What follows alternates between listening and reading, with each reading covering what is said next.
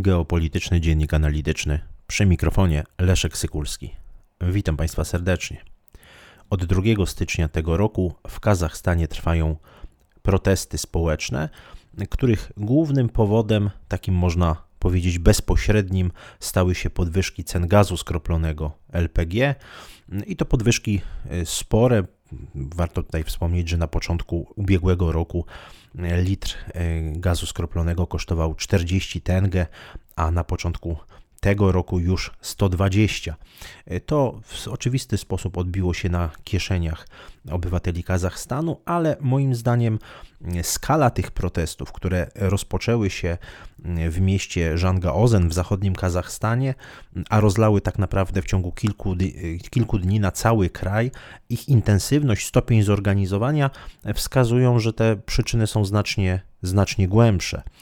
Warto także zauważyć, że prezydentem Kazachstanu jest Kasym Żomart Tokajew, człowiek zaufany E, no można powiedzieć, ojca współczesnego Kazachstanu, czyli Nursultana Nazarbajewa, który e, zrzekł się e, władzy w swoim takim przemówieniu telewizyjnym 19 marca 2019 roku. Następnego dnia Kasym Żomart Tokajew przejął obowiązki prezydenta, wygrał wybory. Następnie jest to człowiek niezwykle ciekawy, niezwykle ustosunkowany na świecie, co warto podkreślić.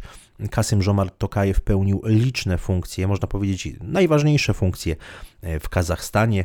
Był dwukrotnie ministrem spraw zagranicznych, pełnił funkcję premiera, przewodniczącego Izby Wyższej Parlamentu Kazachskiego, a także, tak jak powiedziałem, od 20 marca 2019 roku jest prezydentem tego państwa. Natomiast jest to człowiek, który ma szerokie kontakty międzynarodowe.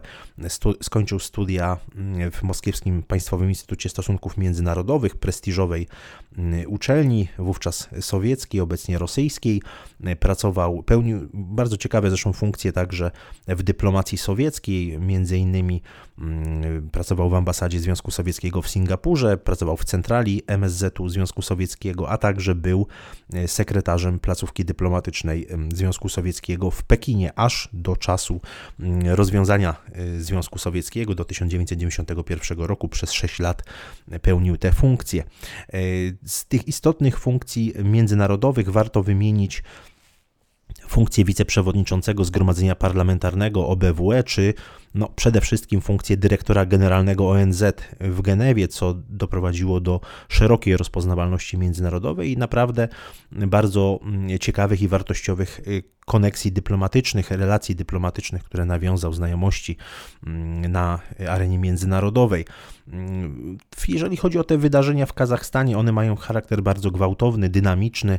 Warto tutaj wspomnieć, że na początku stan wyjątkowy został wprowadzony w, w mieście mieście Aumaty i w dwóch obwodach, mm, w obwodzie mm, mangistauskim i aumackim, natomiast obecnie już stan wyjątkowy został wprowadzony na terenie całego Kazachstanu, ma potrwać do, mm, do 19 stycznia. Prezydent Kasym Żomart Tokajew zdążył już także zdymisjonować rząd Askara Mamina. Nowym premierem został Alihan Smailow. Natomiast tutaj warto za zadać sobie pytanie, jakie mogą być głębsze przyczyny tych protestów i jakie mogą być ich skutki, a także jak wygląda tło międzynarodowe. Prezydent Tokajew uznał te protesty za akt, cytuję, zewnętrznej agresji. W związku z tym zwrócił się do Organizacji Układu o Bezpieczeństwie Zbiorowym o pomoc. Organizacja Układu o Bezpieczeństwie Zbiorowym, nazywana często rosyjskim NATO, to mm, układ bezpieczeństwa zbiorowego skupiający część państw wspólnoty niepodległych państw. Y, układ, który y, rozpoczął, organizacja, która rozpoczęła swoje funkcjonowanie od września 2003 roku.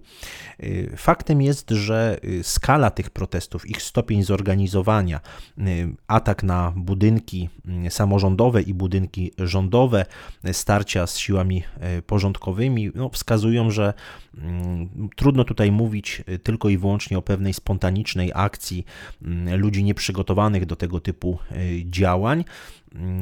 Ich skala, ich siła, ich natężenie wskazują także, że ich przyczyną nie, nie mogą być tylko i wyłącznie same podwyżki gazu. To wydaje się zbyt błahym powodem, aby doprowadzać do tak daleko idącej destabilizacji społeczno-politycznej w tym państwie. Myślę, że warto sięgnąć nieco głębiej i spojrzeć na przyczyny, które mogły e, spowodować, które mogły kumulować się przez wiele, wiele lat. Myślę, że przede wszystkim warto zwrócić uwagę na mm, całą masę młodych ludzi, mm, którzy przenoszą się, przenosili się przez ostatnich kilkanaście lat ze wsi do miast, migrowali, mm, którzy no, właściwie pozostają bez wyraźnego statusu społecznego, często bez stałej pracy, e, posiadają niewystarczające zabezpieczenie e, społeczne. To także jest wynik tego, co określamy brakiem mobilności społecznej w Kazachstanie, gdzie wszystkie bardzo istotne y, funkcje państwowe, także często samorządowe, zostały zajęte przez lokalne klany, czy też właśnie takie ogólnokazachskie klany. E, faktem jest także, że mm, ten wzrost gospodarczy, który charakteryzuje Kazachstan, który stał się no, takim państwem wzorem, można powiedzieć, na obszarze przestrzeni postsowieckiej, a na pewno w Azji Środkowej, synonimem sukcesu gospodarczego, wywołał no, tak zwaną rewolucję oczekiwań, coś co w naukach politycznych tak często bywa mm, określane, mm, gdzie podkreśla się fakt, iż e, rewolucje mają miejsce nie tam, gdzie jest bardzo ciężko żyć, ale tam, gdzie poziom życia w, w, sposób taki długookresowy podnosi się, a następnie w pewnym momencie zaczyna gwałtownie zwalniać. Wówczas generuje to właśnie potencjał protestu i, mm, i rewolucję. Niewątpliwie sytuacja mm, związana z ograniczeniami epidemicznymi również spowodowała zmęczenie społeczeństwa i doprowadziła do wygenerowania potencjału mm, protestu. Y, to, co jest y, bardzo interesujące także, to mm, pewne osobliwości charakteru narodowego. Y, nie tylko zresztą w Kazachstanie, myślę, że w ogóle w całej Azji Środkowej, gdzie ten potencjał i gotowość do buntu jest znacznie wyższa niż chociażby w krajach Europy Zachodniej to podglebie społeczne, jeśli chodzi o potencjał protestu, jeśli chodzi o możliwość doprowadzenia do takiej sytuacji w Kazachstanie istniało, natomiast, mm, natomiast warto zwrócić uwagę na różnego rodzaju poszlaki, na różnego rodzaju mm, analizy, które pojawiają się w przestrzeni publicznej, które sugerują z jednej strony możliwość inspirowania tego typu protestów, no, z jednej strony przez Rosję i mówi się tutaj e, chociażby o kazachskich oligarchach, a właściwie jednym z nich, o Muchtarze Abliazowie, powiązanym zresztą z, z Rosją, który swego czasu został oskarżony o kradzież nawet 4 miliardów funtów z, z kazachskiego banku BTA Bank, którego był, był szefem. Później uciekł do Wielkiej Brytanii, tam zresztą także musiał uciekać, został zatrzymany we Francji w 2013 roku. To jest człowiek, który zresztą był także powiązany chociażby z panią Kozłowską z jednej z fundacji działających w Polsce, mm, która miała, no, takie, można powiedzieć, niedwuznaczne kontakty z Abliazowem i mm, tutaj oczywiście pojawiły się podejrzenia o finansowanie mm, organizacji pozarządowych właśnie w taki sposób pośredni przez, przez Rosję na terenie, na terenie Rzeczypospolitej. To bardzo ciekawy wątek, ale oczywiście na, na, zupełnie inny odcinek. Muchtar Abliazow jest wymieniany jako jeden z możliwych potencjalnych sponsorów tego, tego protestu. Pojawiają się oczywiście także głównie w mediach rosyjskich oskarżenia pod adresem Zachodu, a konkretnie Stanów Zjednoczonych i Wielkiej Brytanii o inspirowanie tego protestu. Wskazuje się tutaj no, taką koincydencję tego, tych wydarzeń w związku z przygotowaniami do szczytu Y, szczytu USA-Rosja, który ma odbyć się w Genewie w dniach 9-10 stycznia. Także oczywiście bardzo ważny szczyt NATO-Rosja 12 stycznia i szczyt OBWE 13 stycznia. W związku z tą sytuacją, która jest na granicy rosyjsko-ukraińskiej, z tym napięciem wokół, wokół Ukrainy, niewątpliwie taka destabilizacja bardzo ważnego państwa przestrzeni postsowieckiej, nazywanego często miękkim podbrzuszem Rosji, mm, czy częścią tego miękkiego podbrzusza, jakim jest y, Azja Centralna w, w, w ciągu ostatnich, ostatnich wieków, y, no niewątpliwie y, osłabia tutaj pozycję negocjacyjną Federacji Rosyjskiej. Ale pojawiają się w przestrzeni publicznej także inne głosy mówiące o tym, że tego typu właśnie destabilizacja Kazachstanu jest korzystna z punktu widzenia Rosji, ponieważ od Rosji będzie zależało y, w dużej mierze y, przywrócenie bezpieczeństwa, y, ale oczywiście już na warunkach stawianych przez Moskwę i na uwzględniając te wizje chociażby integracji przestrzeni eurazjatyckiej, która jest kreślona przez Kreml. Co istotne, w tych protestach nie pojawiają się wątki religijne. Mam tutaj na myśli przede wszystkim oczywiście kwestie islamskie. Jest to szczególnie istotne, jeśli chodzi o e, przejęcie władzy przez talibów w Afganistanie w 2021 roku mm, i umocnienie się szeregu komórek ekstremistycznych, terrorystycznych w różnych państwach Azji Środkowej. Również y, brak jest na poziomie takim ogólnokazachskim jakichś silnych wątków antyrosyjskich w tych protestach. Brak jest atakowania mniejszości rosyjskiej w Kazachstanie. Mm, także kosmodrom Bajkonur, co też bardzo istotne, nie jest objęty żadnymi atakami. Przypomnę tylko, że ten kosmodrom Rosja dzierżawi od Kazachstanu do 2050 roku. Z informacji przekazanych przez Dmitrija Rogozina wynika, że y, zabezpieczenie, ochrona wojskowa została, została wzmocniona przez, e, przez e, Moskwę, jeżeli chodzi o Bajkonur. E, pojawiają się oczywiście hasła odsunięcia Nursultana Nazarbajewa od, od władzy. To, że zrezygnował z funkcji prezydenta Kazachstanu w 2019 roku nie znaczy, że nie zachował tej władzy. Był między innymi szefem Rady Bezpieczeństwa Kazachstanu. Z tej funkcji odwołał go prezydent Tokajew. To również bardzo istotna zmiana. Widać, że prezydent Tokajew w bardzo szybkim, bardzo krótkim czasie przeprowadził szereg, szereg zmian, odsuwając i Nazarbajewa z Rady, od Rady Bezpieczeństwa i, ludzi powiąza- i szereg, szereg ludzi powiązanych z Nazarbajewem, a także zmieniając y, rząd. No i tutaj warto także w, wspomnieć o tym, o tym wątku już geopolitycznym. Azja Centralna jest takim swoistym, można powiedzieć, mm, skrzyżowaniem wpływów y, wielu państw, ale przede wszystkim, jeżeli patrzymy na Kazachstan, to jest to, mm, jest to swoista krzyżówka wpływów przede wszystkim Federacji Rosyjskiej i Chińskiej Republiki Ludowej. Gdyby doszło do mm, jakiegoś jakiejś próby trwałej destabilizacji tego państwa, no niewątpliwie uderzyłoby to w strategiczne interesy Pekinu, mm, związane i z przebiegiem szlaków komunikacyjnych, i jeżeli chodzi o dostawy ropy i gazu, e, i jeśli chodzi o inwestycje chińskie e, w Kazachstanie. Myślę, że Pekin potraktowałby to po prostu jako bezpośrednie zagrożenie dla swojej racji stanu, dla swoich strategicznych e, interesów. Myślę, że perspektywa trwałej destabilizacji Kazachstanu jest ba bardzo mało prawdopodobna. Myślę, że gdyby miało do tego dojść, to doszłoby do interwencji wojskowej ze strony Organizacji Układu o Bezpieczeństwie Zbiorowym.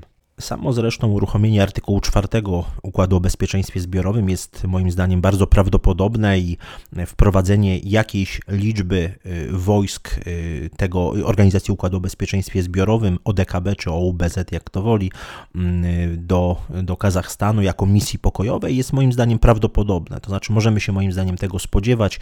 Widać, że prezydent Tokajew podejmuje bardzo zdecydowane ruchy i to zwrócenie się do OUBZ-u o, o pomoc moim zdaniem spotka się z odpowiedzią i będzie takim jasnym sygnałem mm, ze strony nie tylko Federacji Rosyjskiej, y, jeżeli chodzi o sta stabilność w regionie, zagwarantowanie tutaj y, bezpieczeństwa. Zatem ja bym się raczej spodziewał wprowadzenia jakichś wojsk pokojowych Organizacji Układu o Bezpieczeństwie Zbiorowym w Kazachstanie. Mm, myślę, że w dłuższej perspektywie mm, można spodziewać się zwiększenia wpływów rosyjskich w Kazachstanie, jeżeli dojdzie do uspokojenia tej sytuacji, a myślę, że, że jest to bardzo prawdopodobne. Myślę, że w interesie Moskwy jest pogłębienie mm, integracji eurazjatyckiej i zresztą bardzo konsekwentnie Kreml do tego dąży, biorąc pod uwagę i różnego rodzaju tak naprawdę inicjatywy na, mm, na, tym, na tym obszarze. No warto tutaj wspomnieć Eurazjatycką Wspólnotę Gospodarczą, Unię Celną Białorusi, Kazachstanu i Rosji, mm, to są te czynniki, które mają stać się, mm, to są te, te, organizacje, te inicjatywy, które mają stać się podwaliną pod e, Unię Eurazjatycką, czyli właśnie taką proponowaną polityczną i gospodarczą Unię e, przede wszystkim Rosji, Białorusi, Kazachstanu, ale także Kirgistanu i Tadżykistanu. E, także ja nie spodziewałbym się trwałej y, destabilizacji y, Kazachstanu. Myślę, że ten porządek zostanie przywrócony. Mm, spodziewam się także wzrostu wpływów rosyjskich, jeśli chodzi o tę sferę bezpieczeństwa y, w Kazachstanie.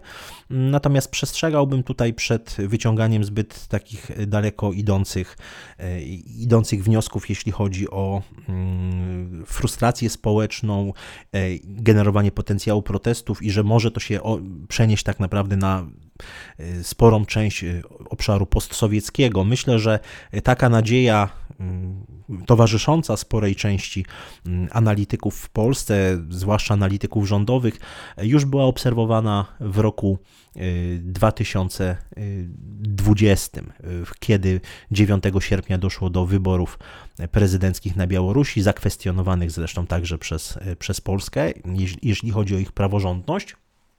I wówczas również wielu rządowych analityków uważało, że dojdzie do no, swoistej takiej kolorowej rewolucji, takiej rewolucji niezbrojnej, mm, do sytuacji, w której protesty społeczne zmienią y, układ y, polityczny, zmienią system polityczno-ustrojowy Republiki Białoruś i tak naprawdę rozpocznie się efekt domina na obszarze e, postsowieckim, w, na, w przestrzeni postsowieckiej. To oczywiście się nie, nie, nie miało szansy udać z uwagi na ścisło, ścisły związek Białorusi z Rosją i na y, te, można powiedzieć, struktury siłowe, ich powiązania z, z Rosją.